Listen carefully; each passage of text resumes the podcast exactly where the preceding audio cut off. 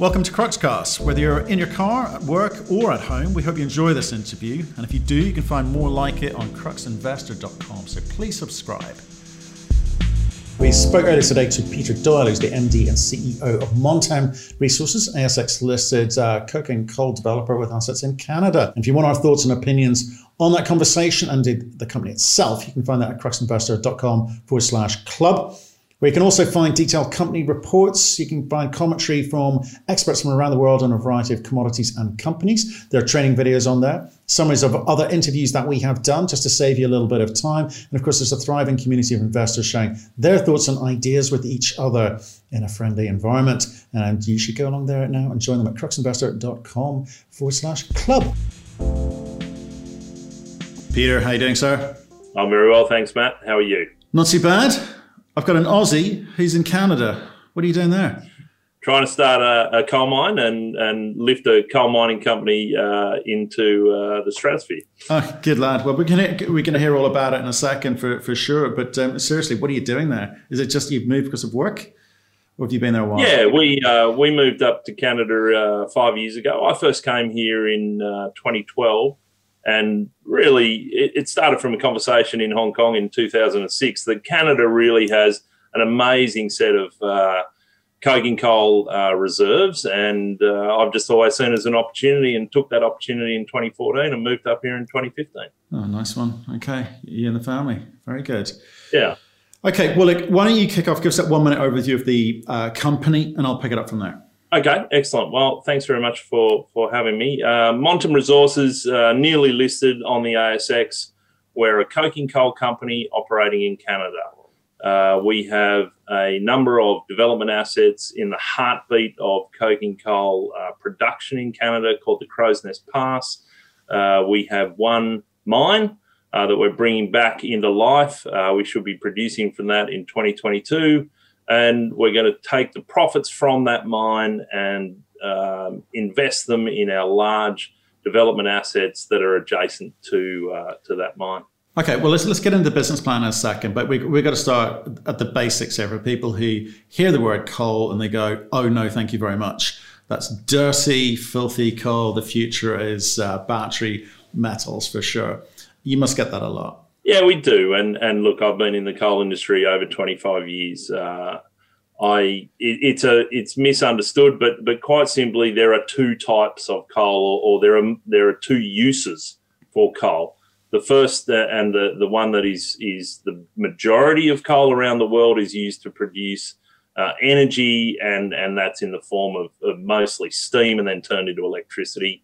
That is called thermal coal or steaming coal. Uh, and we have none of that. And what we have is called coking coal or metallurgical coal.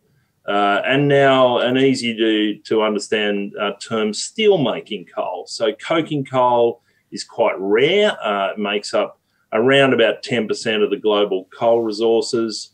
Uh, it's a it's a it's a, a precious resource. Uh, it's highly sorted by highly yeah. It's it's a fundamental um, feedstock to modern steel making. You can't have the type of society that we have without steel. It is the backbone of all that we do. We use it in basically everything from infrastructure to the battery metals that you, to the batteries that you talked about to uh, to the cars that they're going to drive um, in our schools, in our transport.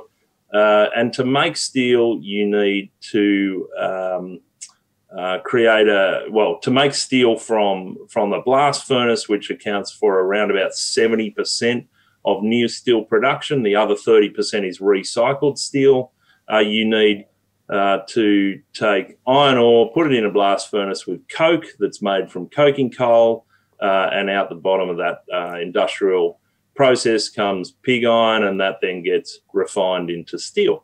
Okay, thanks. Thanks for breaking it down. It, it's just it is quite confusing because we, we, are all talking about you know green revolution and green circular economies and all that ESG type stuff, and people get confused between the two. Um, in fact, I'm ashamed to say I used to do the structured finance for thermal coal deals uh, in India. So there we go. That's, that's my checkered checkered past. But um, you touched upon the business plan there. So your new company, Montem Resources, a new company. So I'm, I do not really have too much to grill you on, but I am going to listen to your story because I'm intrigued by it. It's the first coal story we've had on this show, actually, um, as to what you're setting out to do and how you're doing it. You talked about a two-stage approach there, so I'm definitely intrigued. So tell us what you've got and tell us what you're starting with, and then I'll, and I'll try and uh, see if we can uh, ask you some questions off the back of that. Okay, yeah, excellent. Um, well, we uh, we have uh, a huge uh, asset base in, as I said before, the Crowsnest Pass. Uh, the Crowsnest Pass is in southern Alberta, Canada. Um, it's right on the railway line that goes directly to the port for export of, of this coal. Um, and we are adjacent to Teck Resources, which is the second largest uh, company exporting uh, coking coal company in the world behind BHP. Um, and Canada is the third largest exporter of uh, seaborne coking coal behind Australia and uh, the US.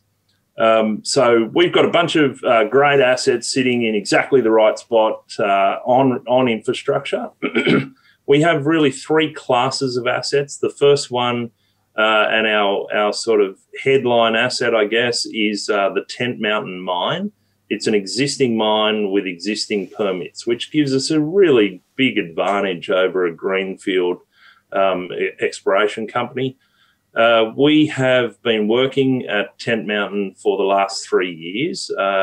You say, yes, we're a new company. We're newly listed, but the company was formed in 2016 when we bought these assets. Uh, and and this is all we do is coking coal in uh, in Canada.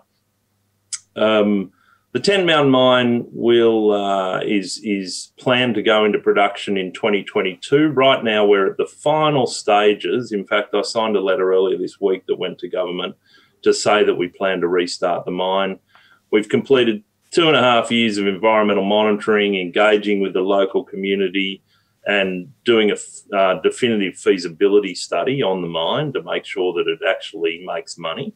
Um, and does, the, does the results the results are compelling. Yeah, it's great. Uh, it's a, it's it's a mine that's halfway through its life. So it, it operated in the 70s and 80s. Uh, it had a 15 year contract with the Japanese that finished. And at the end of that, the, the mine uh, was not able to survive in the spot market, which was much different trade to, to now and at a much different price point. So yeah, it's a it's a um, a, a, nice mine. It's uh, it should get into production really fast, and on its uh, on average, on an average pricing, should produce around 60 million Aussie EBITDA per annum for 14 years. Okay, well, that, that doesn't sound big in the, in the world of coal to me. So let me just talk to you about uh, the ambition here, because you've got Mark Lochtenberg on the uh, board as well. In fact, he, what is he? He's, I know he's an NED, but he's ex Glencore. That suggests a kind of size. Your track record to me suggests that you, you're used to working at a certain level. So talk to me about the plans for this, because stage sure. one feels a bit small. Yeah, well, it's it's small for a reason, and I'll explain that to, to you. Um, and yeah, look, Mark is great. Uh, it's good to be back working with Mark. We've worked previously before. We used to, um, you know, both work at Glencore. I was at a very different level to Mark back then, twenty over twenty years ago. Um, and then at Cockatoo Coal, uh, he was the CEO and I was the COO. Mark's the chairman uh, of this company. Um, I approached him early on to become an NED, and then uh, he became the chairman later and he's invested heavily in the company as well, which I think is really great. Um, look, we have ambitions to produce 10 million tonnes from our assets, and we think the assets can do that. Uh, the Tent Mountain mine is simply the the platform or the or the uh, the the springboard into that 10 million tonnes because it has a permit. So it's a relatively modest amount of capital to get it started, and uh, we can do it much, much faster than anybody else doing a greenfields development. You know, it takes around about a minimum of five years and pushing out to seven now to start from from a greenfields operation to to do the exploration, the environmental work, the planning, and then get the approvals. Whereas we should be going uh, around about the end of 2021, fourth quarter 2021, we should have our final green light from the government to restart the mine. A, a, a quick restart, and then use the profits from that to put it into the Chinook project. Chinook, uh, we've just finished drilling our first season at Chinook. Uh, we released the results to the ASX uh, about two weeks ago, and it's fantastic. We the Chinook project sits on top of uh, three old mines. Again, they used to export to China, um, uh, sorry, to Japan, and um, these uh, these mines are. Um, they, they were old underground mines that uh, operated in the 70s and 80s. We're exploring for open cut uh, resources next to them. We have 150 million tonnes of JORC there right now, and we and we have uh, an exploration target of another up to another 450 million tonnes, which gives us great um, uh, anticipation and excitement over what this project can be. We've done a concept study uh, on on the existing asset base. We've done uh, some drilling. As I said, the results uh, were released to market the other day. We found coal seams on average at 22 metres thick, which for hard coking coal is is quite extraordinary. Um, and yeah, we will we will work over the next two years to bring that up to a pre-feasibility level study, and then apply to the government uh, to to open that mine. And in five five or so years, we expect to get uh, approval for that and to put that into production as well. And that will take our production levels from around just over a million tons to upwards of six around about six million tons is our expectation. Okay, so, so, so before we start running, let, us let, work out if we're, if we're, how the walking's going. Let's come back to Tent Mountain here. So, how much cash have you got today? What more do you need to do? Are you, are you saying that with regards to permitting and licenses, the Alberta government is uh, province has been quite helpful to you. They want to get this thing back and going. And what are the stumbling blocks in reality? Sure, uh, they're all good questions. So we listed uh, in September and we raised eight million dollars. We've just put a bit of that to work in in the latest drilling program. At the start of October, we had seven million dollars, and we expect to go into the new year with around about four and a half million dollars after that drilling program is all paid for. We uh, we we raised enough money at the IPO to get us to the start of construction at Tent Mountain. We then need to, uh, you know, fund the actual mine build, and we have a number of strategies uh, in play to do that. So the first is the fundamentals are about half the capital is for mobile fleet, and we expect to get a good leasing deal on fleet from Komatsu. What's, what's the number though? What's the number though? What are we looking yeah, for? Yeah, so it's uh it's a 168 million is the estimate from the feasibility study of US, and uh, and 70, I think it's 73 million of that is uh, mobile fleet. So we expect to get that uh, number as a, as a lease, and then the remaining approximately 100 million US, we uh, we need to do two things to, to get that. Some is debt, and and we are already talking with uh, with uh, of debt and approaching that, but it's a little bit early the, the plan for the company is to sell part of Tent Mountain to a joint venture partner. So oh, we've been engaged. Interesting. Okay. Why, why, why that route, given it's so small? Well, I think it's a, it's a tried and true uh, successful route. It's fundamentally the, the people that use the coal, the steelmakers in, in North Asia, Japanese, Korean steelmakers, want to secure supply. They want to see new entrants come into supply. There is forecast a very big supply gap for steelmaking coal uh, over the next two decades. There just isn't the investment going into these uh, these projects, and they're just these projects are getting harder to find. Um, and so, our expectation and our knowledge of, of doing this before is that uh, Japanese steelmakers, Japanese trading houses, Korean steelmakers, Korean trading houses, and Indian and Chinese as well will invest in the project at the project level, providing comfort for equity investors that, that we've got a good partner, comfort for debt that we've got a good partner, but most importantly, the offtake. So you've got a trading house that's selling into JFE and selling into Nippon Steel and selling into POSCO and Hyundai, and um, really facilitating that you're getting good offtake of your coal and, and at a good price. Okay, and that's and that's also good news because it, it it's quicker I suspect. If you've yeah, got those relationships yeah, from Glencore days, it gets you in. You don't mind giving a little bit or leaving something on the table for them because your main focus is this second project at Chinook. That's where you're really well, making the money. Yeah, that's exactly right, man. I mean, look, Tent Mountain makes good money, even in today's uh, market. And I'll talk a little bit about the market because it's an interesting time. But, um, you know, Tent Mountain makes good money, and uh, they will. The, our, our belief is that joint venture partners will want to participate in that. But of course, they'll be interested in this large upscale into the next project. And you know, you you, you do business with your friends, so if we're already in business on one mine, it's highly likely that we'll be in business on the second mine. Okay, so, well, can, can we talk about your other friends, the shareholders at the moment, right? Which is the, just understanding the timing of Chinook. So you kind of laid out the timing on Tent Mountain, which which which is great. That's accelerated time frame. That's great. But Chinook, what are the things that are going to slow that down, or do you think it's a nice, easy run into that? Well, look, I, I you know, developing coal projects in in Western Domains is not uh, a walk in the park, but it's also a laid out plan. You know, the government, particularly the government in Alberta, really uh, Canada's an extractive based economy. It remains that. It has uh, large and very very attractive coal uh, met met coal resources, and the government wants them developed. They have a large industry already um, right next door to us in British Columbia, and all those royalties go to the British Columbia government. And the Albertan government are attracted to uh, replicate that industry just 20 kilometres away on, on the Albertan side of the border. Um, in terms of stumbling blocks, really it's financing and getting the work done, Matt. You know, we, we've done our first phase of exploration.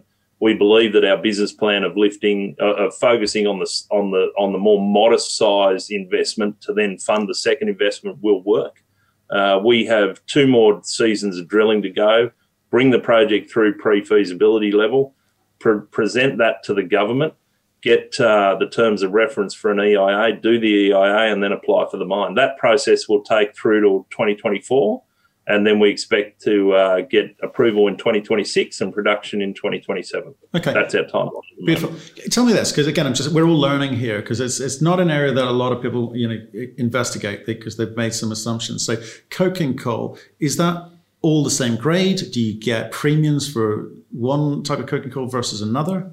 Yeah, you do. Uh, the premium grade coking coal is the headline price, and then all other coal is benchmarked against that price and sold at a at a discount. Now, it sounds uh, sort of dramatic a discount, but the discounts are tiny, right? Um, the the headline price might be discounted one percent or a dollar uh, to the next to the next brand of coal and and so on. Uh, the Tent Mountain coal we expect to sell at a thirteen percent discount to headline prices, and we've had three different uh, marketing groups look at that and give us their ranges.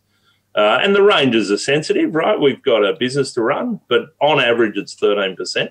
Uh, we, uh, we expect that the Chinook project in January will release the coal quality results. This coal used to be used by the Japanese steel mills. They've told us it was their best brand coming out of Canada back in the early 80s.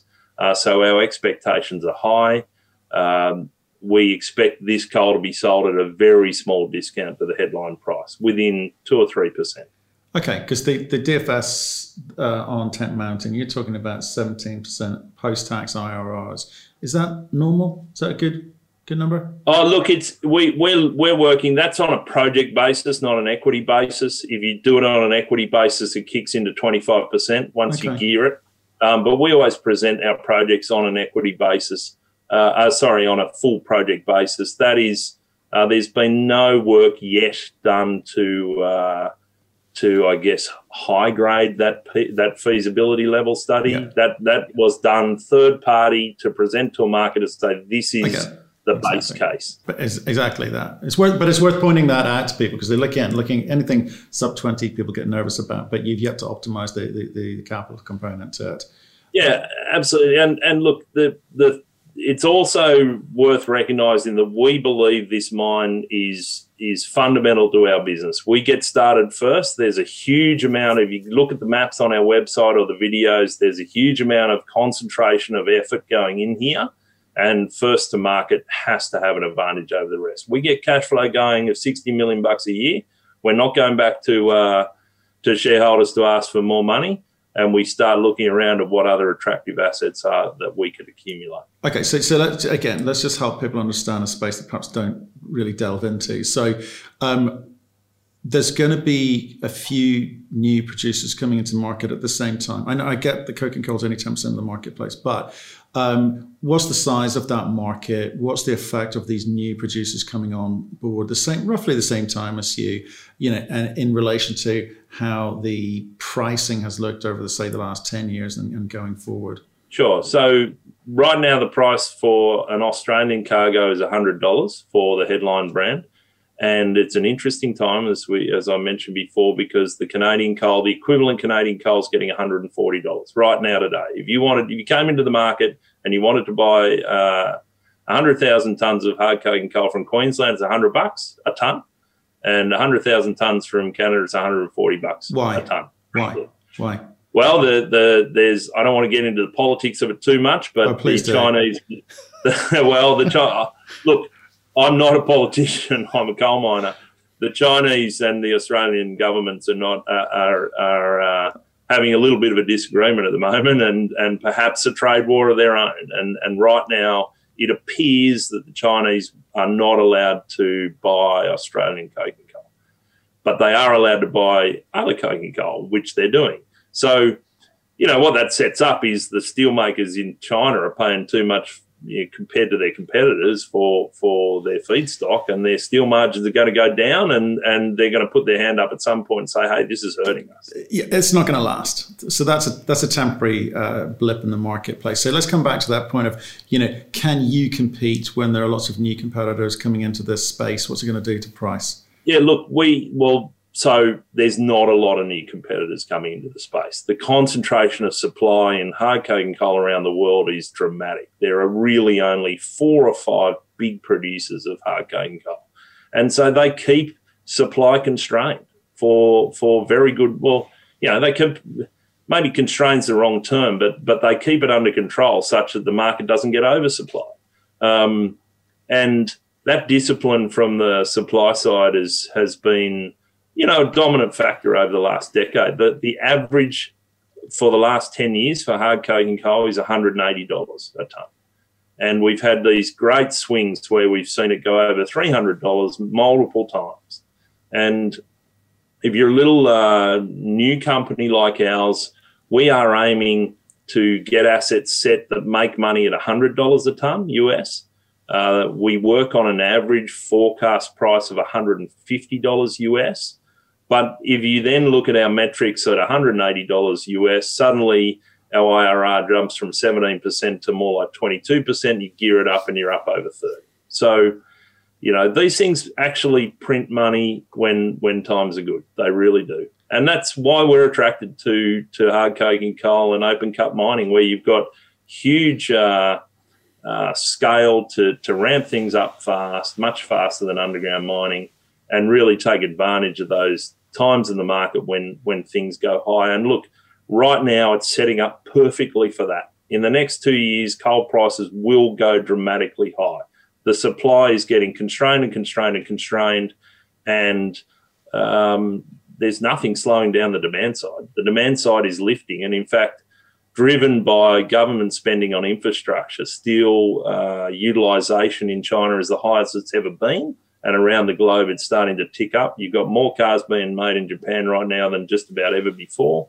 Um, steel steel consumption is very very high, and that drives the feedstock price for for that. But, so I'm not sure if you if we talked about that in terms of supply where we are. There are there are two other main groups right next door to us. One is Hancock Prospecting, Australia, one of Australia's largest mining companies have come into Canada and they paid $750 million or $745 million for, for a project next door to us. Now, to put that in context, our market cap is around about $40 million and we've got more assets than what Hancock bought. Um, they have one project that's proved up and is going through permitting right now called Grassy Mountain. It's a four and a half million ton mine, and we would argue that the Chinook project is quite uh, similar in scale and size. albeit it's not proved up to the same same level yet, and it's a few more years away. But that's kind of you get that for free with with us right now. Our market cap indicates that the Tent Mountain um, is is got an NPV of around about 140 million, um, and our market cap of 40 million. You know, it just doesn't add up for us. The value is is to see us accrete quite rapidly up to the kind of levels of our nearest peer on the ASX, which is Atrum. Atrum are drilling out a project to the north of us um, called the Elan, or to the east and north of us called Elan. Uh, it's a wonderful coal deposit. Uh, I was at Atrum when we bought that. Uh, and I came across to Montem because I saw the advantage of our permit at Tent Mountain. You know, the capital required to take a project from a greenfield through to full development is quite a lot. Uh, and it's why people like, or companies like um, Hancock are coming in at a later stage because they can pick them up for, for what they think is a reasonable price. Um, and and put them into to construction and, and, production. For us, and for me personally, as a professional in this industry, I saw the attraction of the permits at Tent Mountain as a great advantage to get into production fast. Um, and then coming all the way back to your question about, about capacity, there's ample capacity on the railway line. Uh, there's ample capacity at the ports in Canada. Uh, they have great infrastructure supporting these uh, industries. As I said right at the beginning, it's an extractive based economy and it remains so, and the infrastructure is really good. Okay, so just to be clear, when I said there's like new entrants, you said there wasn't. There are two new entrants, you know, in, in spitting distance of, of your asset with big yep. balance sheets attached to them. And I get the point that you're arguing that compared to them, you present more value, more leverage to an investor coming in, given the scale of the assets. You are yep. going to have to sort out a strategic partner to bring the capital in, to produce the cash, to do something with Chinook. So that's that's your game plan. You're being a bit more, I guess we say, agile about the way that you think about it. Well, I, I, I yeah, I'll, I'll take agile. I think for us, it's just the fundamentals of how this business runs, right? You you go out and find something good, and then you get it. You you attract partners with their balance sheet to, to help you lift it into production. You sound and, like one of those companies that's trying to make money. look, we set out. You look at our board and our senior management. You know, Bob Bell's been uh, a stalwart of this company from the outset. Bob is very well respected in global coal markets. Used to be the um, uh, the chief commercial officer of Teck Coal Unit, so he looked after all of their uh, coal sales and, and logistics for nearly 30 million tonnes of production. Bob knows what he's doing. Um, he actually rang me and said, You should have a look at this uh, when I was at Atrum. Uh, they, I've given you their name and, and you should have a look at it. And it didn't take me long to uh, see what he was talking about. We are set up to be a mining company. We're not set up to be, uh, you know, to find something and, and sell it on if the opportunity comes, of course, we'll we'll assess it. Um, but we believe that we can produce uh, up to 10 million tonnes of hard coking coal. And, and once you get to that level, Matthew, you're talking about a multi billion dollar company. So that's what we think our asset base, base can support. Uh, you step through, or we step through together, the process to get there. And I think we have, yeah, the fundamentals are there. We've got the management team to do it, and we've got the asset base to support it. Yeah, it's, it's interesting when we sort of do the analysis of, of uh, coal companies in the market, so on, on across various exchanges, there's a lot of them sitting on a lot of cash. It's like they don't know what to do with the money. Yeah, well, that's um. There's a few of them in Australia like that, and uh, you know they. I think they wait for juniors like us to to prove things up and then acquire them. Um, you know, as I said, we of course will assess any any offers and opportunities that come our way, but uh, we believe that we already have the fundamentals in place to to make our shareholders very very wealthy.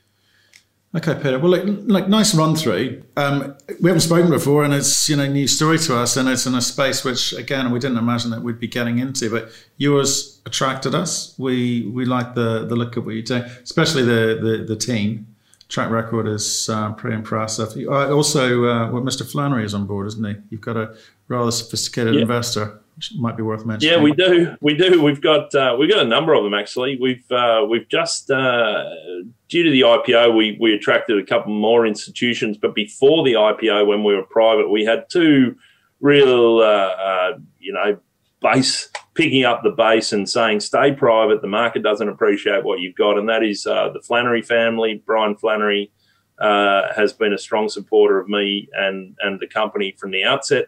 Uh, and they've accumulated quite a quite a holding. Uh, Brian is is well known in Australia. Uh, he was the managing director of Felix Resources, who sold um, to uh, Yancoal uh, some time ago now, and, and I don't know the number off the top of my head, but it was a stunning number in the multiples of billions of dollars when he sold that coal company.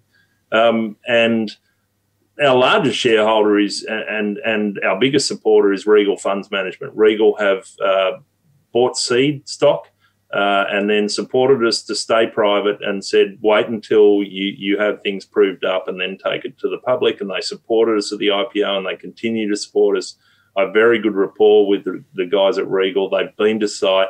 They know what it is that they're invested in, and they're very, very pleased to be on our register, and we're very, very pleased to have them there. Okay. Well, like, like I say, Peter, um, just wanted to hear the story. You know, it's early days, so uh, I want to see what you do. I want to see if you do what you say and say what you do. Uh, stay in touch. Let us know how you get on, okay? I'll be delighted to take that phone call. Yeah, oh, well, I'll, I'll look forward to telling you that we're doing what we say we've done and achieving what we're setting out to achieve. Thanks very much for your time, Matthew. Thank you for listening. If you've enjoyed the interview, why not subscribe to Cruxcast or our website, cruxinvestor.com, and of course our YouTube channel, Crux Investor. Plus, you can catch us most days on Twitter and LinkedIn. We really love getting your feedback, so please keep it coming, and we'll speak to you again soon.